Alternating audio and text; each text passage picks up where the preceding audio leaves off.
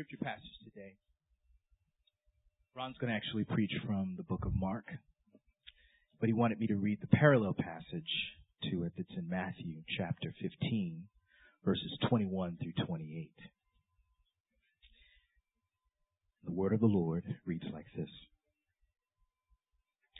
When Jesus left there, he withdrew to the area of Tyre and Sidon. Just then, a Canaanite woman from that region came and kept crying out, Have mercy on me, Lord, son of David. My daughter is cruelly tormented by a demon. Yet he did not say a word to her. So his disciples approached him and urged him, Send her away because she cries out after us. He replied, I was sent only to the lost sheep of the house of Israel. But she came knelt before him and said, Lord, help me. He answered, It isn't right to take the children's bread and throw it to their dogs. Yes, Lord, she said, yet even the dogs eat the crumbs that fall from the master's table. Then Jesus replied to her, Woman, your faith is great. Let it be done for you as you want. And from that moment, her daughter was cured. Amen. Amen. Well, we will be in Mark chapter 7, beginning with the 24th verse. And the title of the sermon is Test. And we're going to talk about that a little bit. But, uh, you know, if there was one statement that Jesus makes that is, that I look at and I go, I don't think I'd have said that. Like, it's offensive. I mean, on the exterior, as you read straight up, I mean, I don't know a good way to say it other than it's just offensive. You know what I mean? And Jesus certainly has offended people up, up to this point, and he's made people feel uncomfortable. But now he removes all doubt, uh, in our minds at least, as we read this text, as we read this story, and if you were listening by any chance, uh, I can't believe that you didn't see that and go, I wouldn't have said that. And if you would, I, I, we probably don't like you. But nevertheless, I mean, it's just, just right in face and it it doesn't really match our culture and it doesn't really match what we think of Jesus. And, and as we've talked about before, uh, here's here's the good news. I wouldn't have said it, but I'm not God, and and that's the good news for you today. But nevertheless, um, so many times we kind of create the the Jesus that we want. Uh, Robert Smith calls it the Christological idolatry, is what he calls it, where we kind of make up the way Jesus should act, the way he should respond, and that's what we worship, the way that we want Jesus to be. And then we, we worship our image of the way that we think Jesus is, the way we think he should be, as opposed to who he is. And so this text right here just kind of shatters that image. And uh, again, if we just, if we don't read this in context, if we don't read this uh, with the understanding of what's going on around and what, what the deeper meanings are in this text, then it, it's just a real hard pill to swallow. Uh, you know, uh, how many of you out there, let's lighten it up for a second, how many of you out there, I mean, used to be, I'm sure you're, you're, you're not doing it right now, but uh, how many of you grew up being Van Halen fans? Raise your hand. Okay. Yeah, it would crack me up like there's this eight year old boy in the 830 service. I grew up. well, you can't even spell Van Halen. Whatever. But, uh, you know, back when they when they really started to do their major major tours uh, back in the late 70s and early 80s, they they were one of the first groups to do this this this major production show on the roads where they'd have like eight nine semi trucks full of equipment. They just brought everything, the lights, the sound. It was just it was mammoth, and uh, they had like 126 uh, pages of, of guidelines that they needed you to, to sign off on that you would agree to uh, before they'd do the concert. So they'd send these, these guidelines, this kind of these instructions, so to speak, ahead. And uh, in the middle of it, one of the things that was there, it, it, they were to have two big bowls of M&Ms uh, in their green room, their rest area, and it was not to have any brown M&Ms in it. You know, and we look at that. I remember even hearing this and think, you know, what prima donnas? They got to have M&Ms without brown M&Ms in them. And uh, that's kind of all we most people heard, but there was a reason for that. and what was interesting is the reason they did that is they as they were going to some of these concerts and doing them, they would find that a lot of the preparations they'd sent ahead were not being done to specs or they weren't being done. Period. So what they decided to do, some, somebody had the bright idea. Hey, right in the middle of this, let's just put uh, and we don't want any brown M&Ms in our M&M bowls. And so they put that in there, and what they found that was when they would go into their room, and if those those M&Ms had been removed, they said usually everything had gone to specification. Everything was right. But they said without fail, when we would get one of those bowls and those brown M&Ms were still there, there would always be something else that was missing. Something else that hadn't been done. You know, one time, uh, the stage wasn't to specs. They said when we got on it and while we were rehearsing, it started wobbling and we realized there's no way they met the specifications. And so we had to, you know, go back and redo it and delay the concert, the whole deal. And, uh, if we would have performed with what they did, they said it would have probably collapsed. We probably would have been hurt and some of the people probably would have been killed. And we just learned that the people who paid attention to the details were ready. The people who had the brown M&Ms removed, we'd go in and we would know right off whether uh, they had met, whether they had read through all the instructions, they had paid attention to detail. And it was kind of a test, so to speak. You know, that's our life. And spiritually, we constantly go through tests in life. And the question is not will they come, but how will we respond and how will we handle them? Let's jump into our text right here and uh, let's read this story and see what we can glean this morning. Uh, and Jesus starts here in Mark chapter 7, verse 26. And he got up and departed from the region of Tyre and Sidon, and he entered a house that he did not want anyone to know, but he could not escape notice. So, so what's he doing here? Well, first of all, he goes to Tyre and Sidon. He's, he's leaving his immediate area of where he's been ministering, and he basically leaves the Jewish culture and goes into the pagan culture at this point. Uh, he he kind of crosses the dividing line to where the vast majority uh, of this people group did not worship or profess Yahweh and uh, they would not have known a lot about Christ. Now we know in earlier chapters when he was preaching that it says that people as far away as Tyre and Sidon came. So this is about a 120 miles, 100 miles or so from the Jerusalem area, and they have come even that far to hear him before, so they know about him.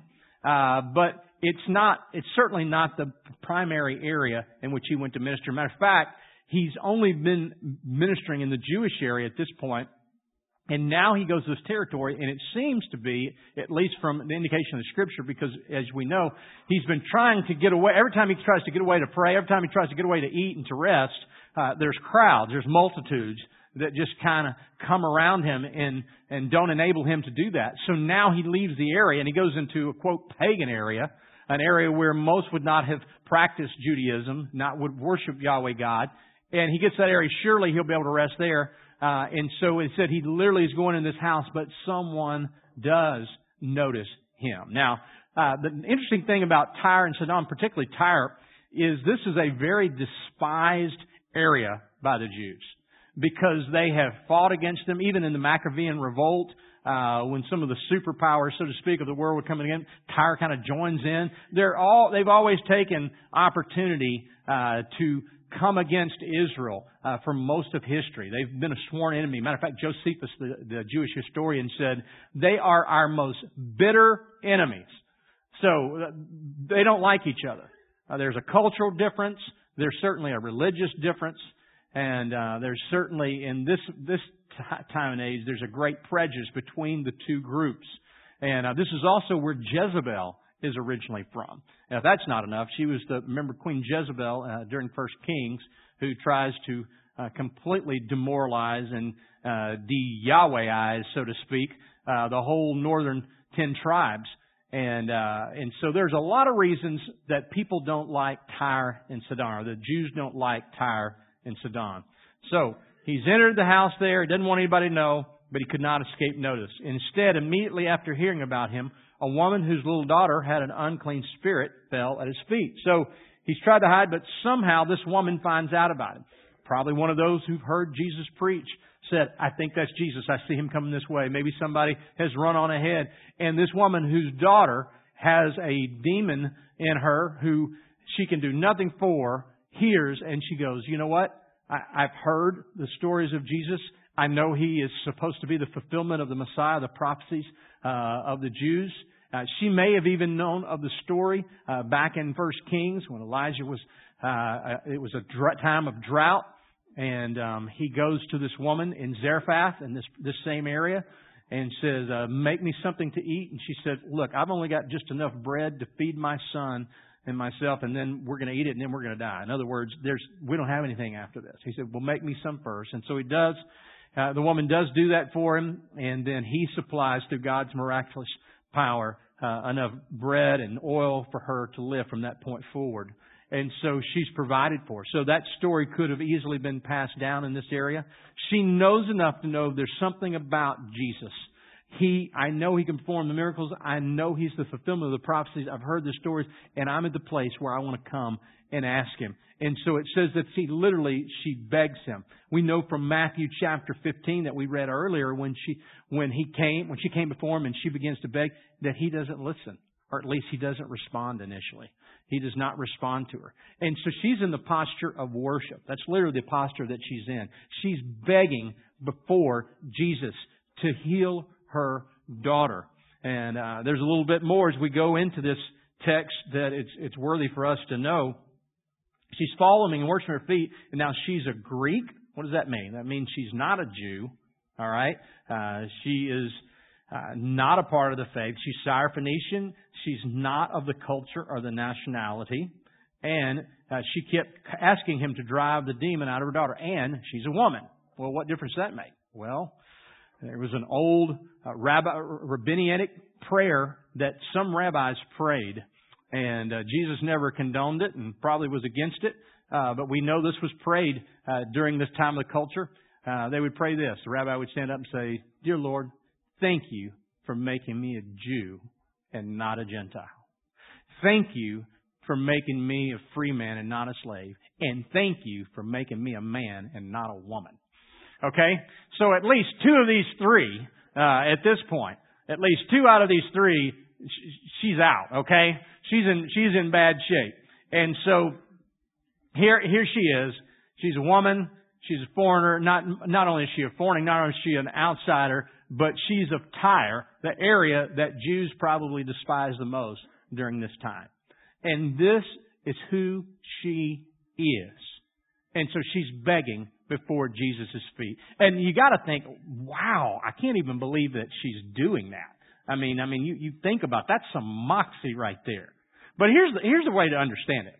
You've heard that, you probably heard this expression or this old saying before. There, there are cowards, there are heroes, and then there's parents. you know what I mean? and this is her daughter. So all rules are off. Doesn't matter where you are in that spectrum. This is your kid. You know, I, just to help you understand this a little bit, I, I remember a while back, I was at home and I'm studying Saturday night, getting ready for Sunday morning. It's about 11:30 at night, and I thought, okay, I'm I'm to go to bed. And so uh, I start to walk down our hallway, and and uh, I look over and I see something, and I see something's kind of slither, and I thought, okay, my kids have left. I mean, they got rubber snakes. That's what they do, you know. So I got a boy, you know what I mean? And so I see that, and I think, is that one of those? He moves. I'm going. I think that just moved. I think that rubber snake moved. And sure enough, he's real. And so he sees me, I see him.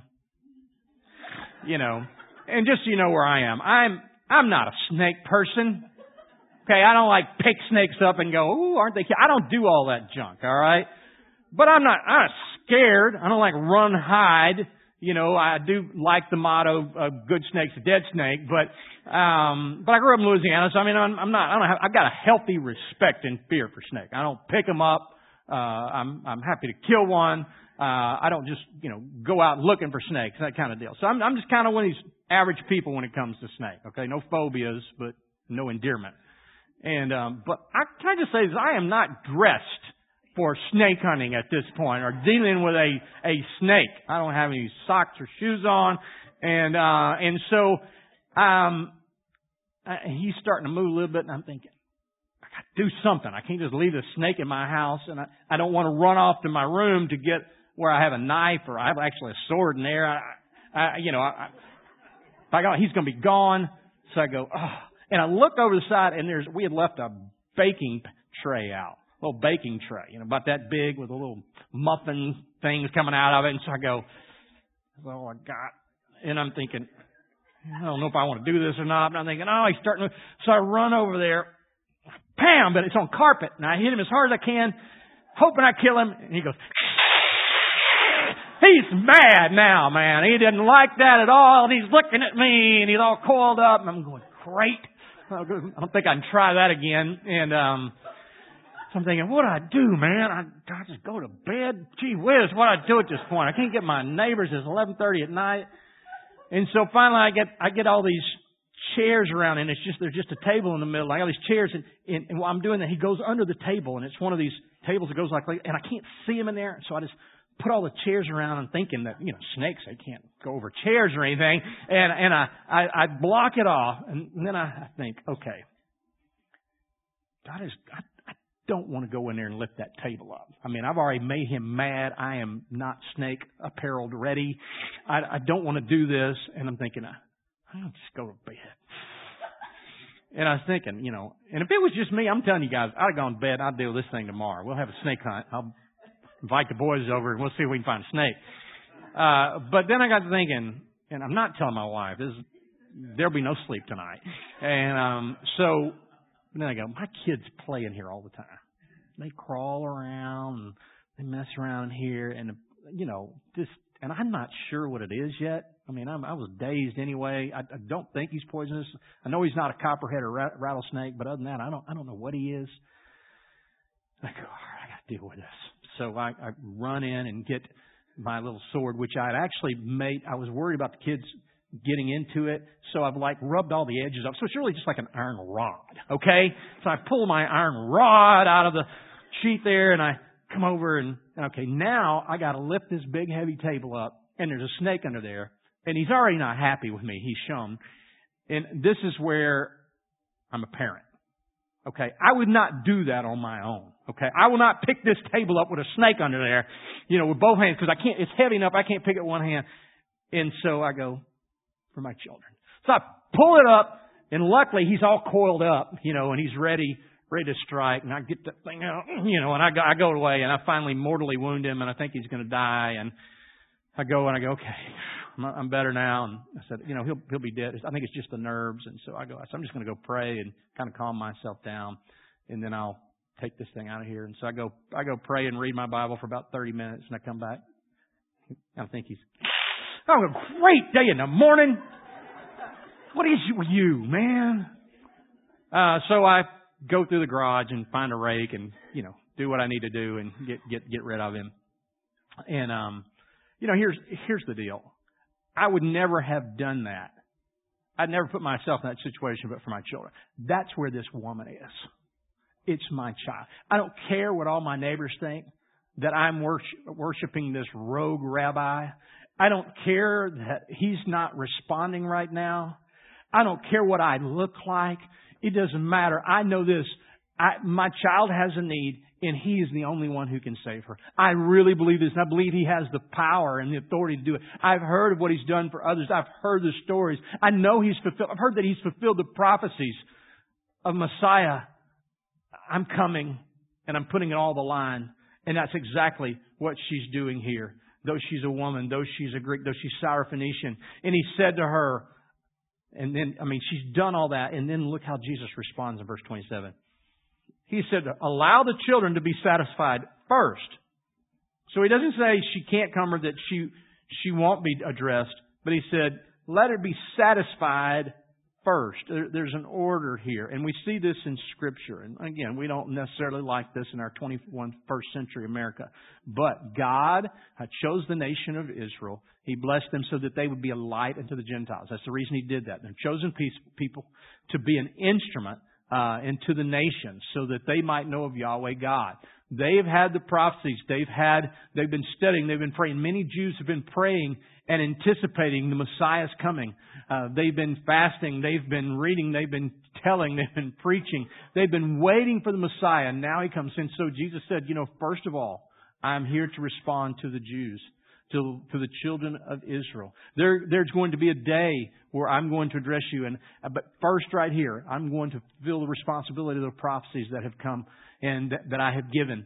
And so first, and, and it's interesting, he uses the word satisfy, which the Greek word right there actually uh, gives the connotation of abundance, of more than enough. And the only other two times we see this word used, that word satisfy, quasion, is, is first of all, uh, in the feeding of the 5,000, and then we'll see it in our next chapter, chapter 8, the feeding of 4,000. And Jesus, uh, it, it, tells us at the end of each of those passages, after the sto- after Jesus has produced the food, that they were satisfied. There was more than enough.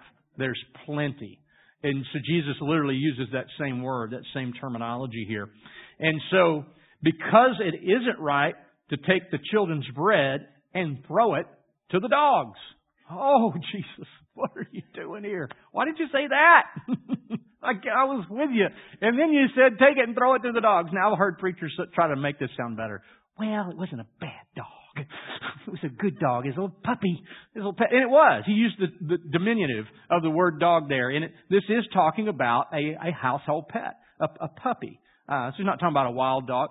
But it's still, that's not good. I mean, we don't like it. He would say, you're a dog. I mean, like a puppy. I mean, we wouldn't take that as a compliment. You know, you wouldn't want your daughter called that under any circumstances. And so Jesus, though, uses this term. Now we know Gentiles were referred to as dogs. That was a common uh, epithet expression used for Gentiles. And so Jesus said, um, first of all, I need to take care of the lost sheep of Israel. I need to take care of the children of Israel. And then, he said, and when they're satisfied, then, um, you know, let me say this to you also. It's not right for me to take their food and cast it to the puppies. You know what most of us would have done at that point?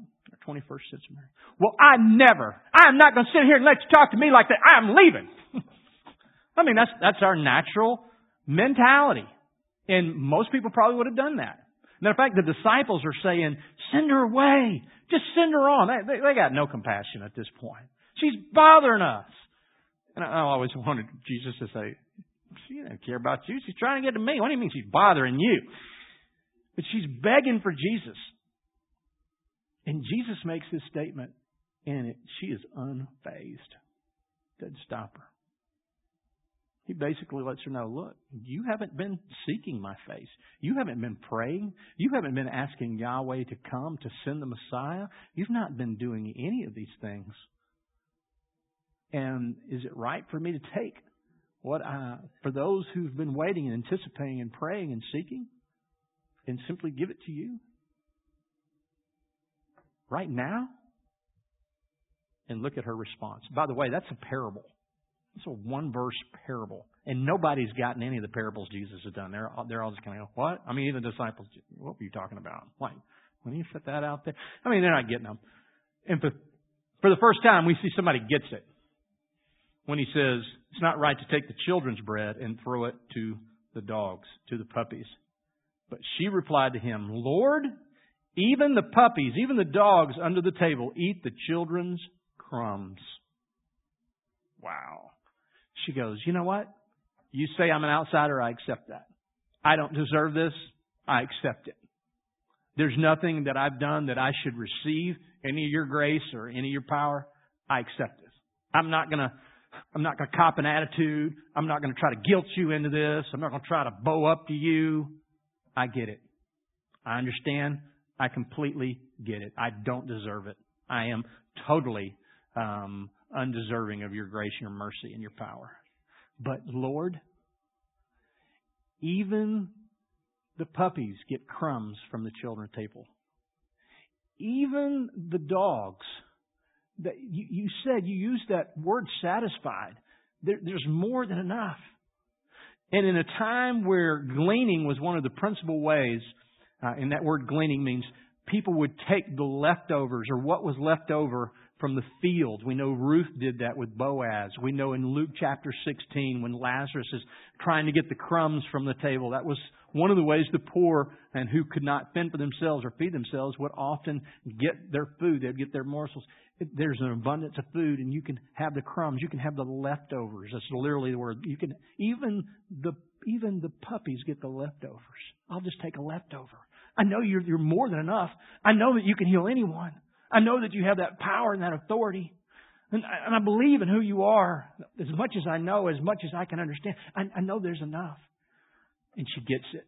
I don't, we really don't know. I'm, I'm interjecting my thoughts here, but I'm wondering if Jesus is looking around and the disciples are going, Lord, send her away. You want me to send her away? Yeah, send her away. And then when Jesus states that to her, they're probably going, yeah. And he's looking at her and he goes, you know, you know, I was sent here first to the lost sheep of Israel. And it's not really right for me to take what's meant for them and give it to you right now. And I wonder if he was saying that with a, with a compassionate smile.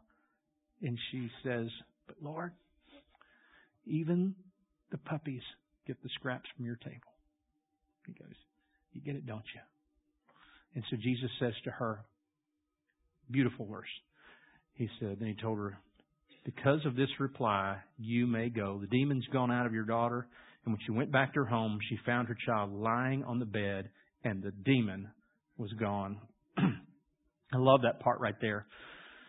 Because Jesus basically says, Your reply, because you continued to wrestle with me, you were persistent and you continued.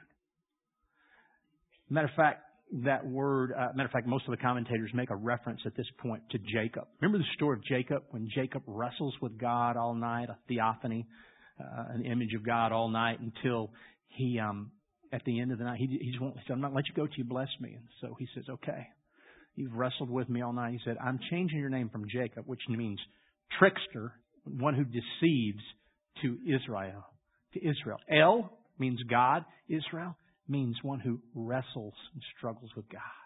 One who continues to wrestle and struggle with God. That's what I'm changing your name to. You know, Islam means one who resigns to God.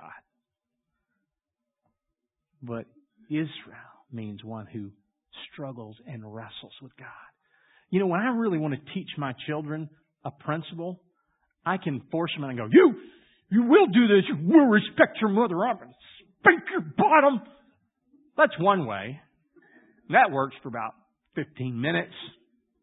And you know, and I keep having to do that. But when I can say, you know, let's talk about why do we want to respect mom? Why why is it inappropriate to talk certain ways and say certain things? Let's talk about that. And how how do you feel? What do you think what do you think God commands us? What does it mean to obey your parents, to honor your parents? And how do you think God wants us to respond here and, and get deeper? And let's wrestle with that a little bit. It's not comfortable. It's not, do we have to talk about this? Yeah, you got to talk about this. So we talk about it and wrestle through to learn. And I think Jesus was doing the same thing. Remember, there, there are four different entities. There's four different uh, people who are listening at this point. First of all, there's the woman, and she's gleaning, she's learning. Remember, two, uh, there are the disciples. They're seeing how Jesus is handling this. Number three, there's the crowd. Number four, there's us. All those who will read this passage. And so Jesus is giving us this opportunity to have an insight. And we see the insight is this the Spirit. The, the woman who passed the test. Matter of fact, let me give you some practical examples of the test that she's just gone through, and I'll even throw in a couple more for, for fun. First of all, there's the silence test. When she first comes to Jesus in chapter 15 of the Gospel of Matthew, the Bible says Jesus doesn't respond to her. She's kind of he kind of ignores her. Have you ever felt like Jesus was ignoring you? You ever felt like God wasn't listening to you? You're crying out, but you don't feel him or sense him. It's silent. You've heard me quote St. John of the Cross. He calls it the dark night of the soul. When God starts to break us of relying on the feeling, the candy feeling of God, and He wants us to just worship Him because of who He is. So she experiences the silence. And if you're a Christian long enough, you will too. Number two, uh, then there's the embarrassment test, so to speak, the pride test. Before all these people, these are my friends, everybody knows me, and I'm begging, and what if he says no, and then he's calling me dog? I mean, I'm in, I would be embarrassed. I, I don't know if I'm, I'm just not going to do that. I'm just not going to do that. I'm not willing to.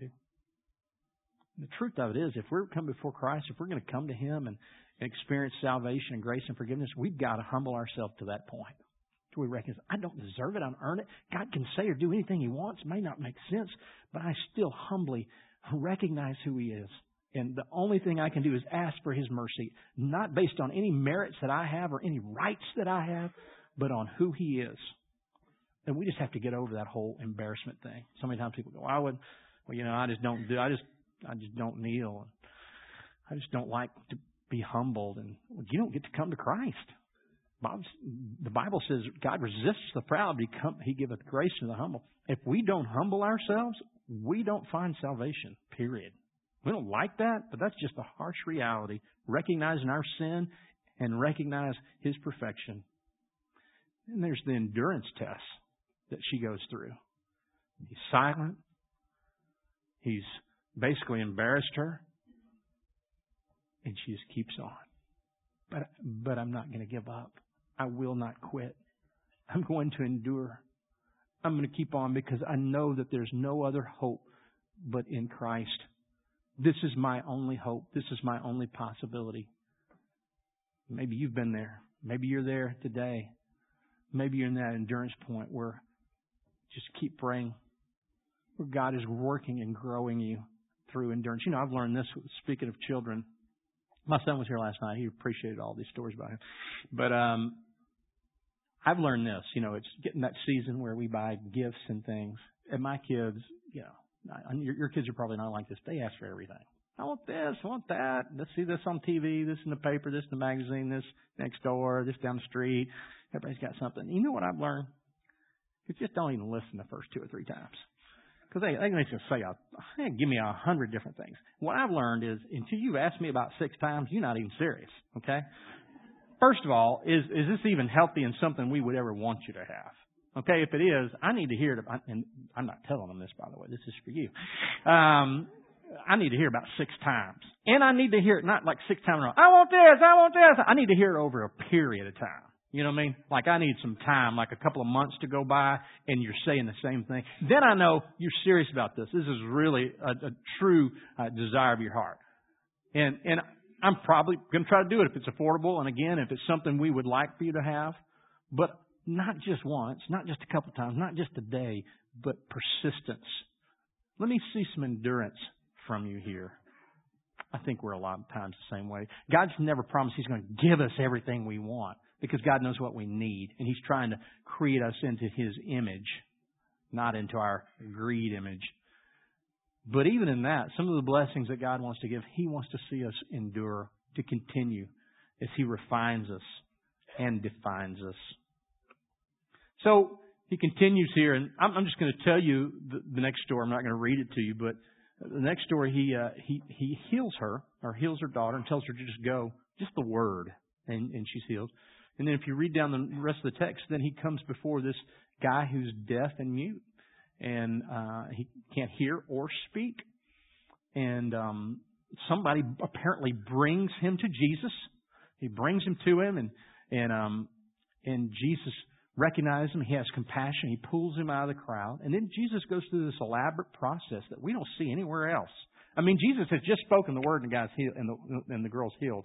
Now Jesus takes this guy, you know, he spits his hand, makes a spittle, puts his fingers in his ears, uh, does a sigh, uh, says Ephphatha, which means be opened. He goes through this elaborate process. We don't see Jesus doing this hardly ever in, in any other instance, but for some reason he does that. And you look at that text and you go, why did Jesus do all that? All the way he just said the word, why didn't he go, he healed? He's done that. He's been healed. But with this individual, he does it. Well, you know, one of the reasons I think this is kind of a love, compassion, act of compassion on Jesus' part. Because if you'll remember, if you think about this logically, this guy can't hear. He can't speak. He doesn't know what Jesus has been preaching. He doesn't know who Jesus is, the message of who Jesus has been. He's not been hearing this. He's not been experiencing it. So he's, somebody has pointed him that way. And they probably had rudimentary sign language at best. And so what is Jesus doing here? I think, for one thing, Jesus is exercising sign language to, to a degree. He's giving him personal touch. And, and we know from uh, other rabbinical writings that one of the ways that they would, the rabbis would attempt to heal is they would go through part of this process and uh, and then they make the pronouncement. And so it's something the man probably recognizes. Hey, I'm going through the process of healing. He's going to heal me because he can't he can't hear. Remember, he can't understand what Jesus is saying. And so he goes through that process. Jesus touches him, and forever he will have this image in his mind.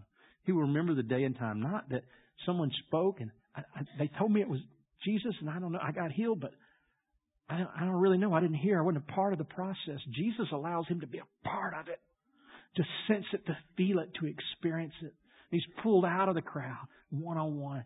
It's that compassion test, that love test. For someone who did nothing for Christ, but whom Christ goes the extra mile to make him feel included, to make him feel valued, to let him remember this experience for the rest of his life. And then here's the last test. This isn't in there. I'm giving you this one free, okay? It's the prosperity test. And some of you are going, oh, I'd like to be in that one. the prosperity test. What do I mean by that? I, I simply mean this that things are just going well in your life. Things are good. Uh, you're able to meet, you're able to pay your bills. Uh, your family's not in a, a desperate or difficult situation. Things are going well right now. In a lot of us, that would be where we are. And I would say that is the time that for a lot of us it's most difficult to really grow and glean from Christ. Because we think, yeah, I did all that and I'm good and things are going well. I've worked hard. I got myself in this position and it's good. We want to just veg out and chill out. And it's often the prosperity test that it's most difficult for us to recognize our state and recognize who He is and really worship and seek Him when things are going well. There's three things that I think we need to be constantly doing. When these three things aren't happening, we find ourselves in that lazy, lackadaisical spot. That spot where we're existing, where God is not really using us, where we're really not making an impact, and we're just existing. And there are three things I think that really help us to prevent from doing it. Number one is this gratitude. Gratitude. Be in a constant spirit of thanksgiving for what God has done, for what He will do, and for what He's doing in your life right now. Being thankful. Not talking about, always talking about, look what I've done. Look, you know, I've worked hard, I've done this. But at the end of the day, every good gift comes from the Father It's a gift from God. And recognize that and express that verbally and in prayer. Number two, giving. We don't like to talk about that a lot of times. When you know, we a lot of times we have this mindset. You know, when I get to a certain place, then I'm going to give. Then I'll give, and then I, God, I'll really help you out. Can I tell you, God doesn't really need you to help Him out. That's the truth of it. Giving is what He's doing in you. It's not what you're doing for Him. It's what He's doing through. It's what He's asked because He's trying to mold you and create you into His image. And when we skip that process, we say, I'm, I'm just not going to give. There are other things I'll do, but I'm just not going to do that. We know what we become? We're not the woman. God doesn't do great things for us. He doesn't, we don't see the miracles happen because we go, I'm not doing that. I got some, you know, I got other things. I'm just not going to do that because I don't know what's happening. I don't know what's going on. You know, I was visiting a guy the other day in a retirement center and we were talking and start talking about faith, talking about the gospel. Oh yeah, yeah. So, would you, you have a church you're part of? You been? No. I was 33. I got sideways with a deacon. He said this and I said that and he did that and I made a promise. I'm not ever going back again. Mad. I'm thinking, what are you, 14? Grow up. I didn't say that, but I'm just thinking to myself, so for 50 years you've just been bitter about this. Who do you think has lost on this? And I can just tell he's still, he's still where he was before. He's not grown. God has not used him. He's sitting there existing but he's still mad about what some deacon said, who's probably dead in a grave. And Satan going, there you go, buddy. Good job. Good job. Live a life of bitterness. Hate yourself, hate your life, hate everybody else. Good job. Jesus saying, until you humble yourself, I can't heal you. I'm not going to heal you. Giving is humbling. Now, after you do it for a while, it's empowering. But when we first start, it's another one of those things we have to give up. And number three is go. First statement of the Great Commission is go. Now that may be go to another country, go to another area, but you know, more often, you know what it is? It's go across the hall, go across the street, go next to the person sitting to you in church. Look for the opportunities to share of the goodness of God and to minister to go, of the grace and the goodness of the gospel. Again, the gospel is this. We're more wretched and depraved and worse than we ever thought. But the good news is we're more loved and accepted and received when we, we transfer our faith to Christ than we could have ever imagined. We become the children. We're not just here trying to get the crumbs. We become the children. We're at the table. and we're receiving the, the plenty. It doesn't mean there aren't testing times in our life. And the question is not whether you will have tests, but how will you handle them when they come. Um, James MacDonald talks about when he was uh, younger, when he played basketball. He said, I, I, I messed my ankle up pretty good. He said, but I continued to play. And uh, he said, I learned this. He said that, uh, you know, often I would I would twist it or tweak it again. And and what I learned is if I would come and put my ankle, I, I'd get a um, kind of a trash can size, uh, or excuse me, a small trash can size of water and ice, and just get in there it was freezing. And if I did one minute, he said it, it would help. If I could keep it in there one minute, it was excruciatingly painful, but it would it would help. He said if I did two minutes, it would cut my recovery time in half. He said if I could stay three minutes, he goes, then I would. um He said usually the you know usually the next day uh, I would feel better. And if I could do four minutes, he goes, I could literally walk and be fine the next day. He said, just from, because I tweaked it so many times I understood it. He said, and it was really a test. He said, and, and, and every minute was just excruciating. I think I can't go on. But if I would let the process be completed the next day, I would be walking. The swelling would be gone, the inflammation would be gone, the pain would be gone. But it all had to do with how much time I was willing to spend in the ice cold water. It's all had to do with how much pain I was willing to receive, how much lack of comfort I was willing to withstand. Hey, God only tests to grow us, to develop, to mature us. And we can say no, or we can say, God, this is not, I'm not signing up for this, I'm not looking for this, but I will trust you with my life. Here I am, Lord. Use me.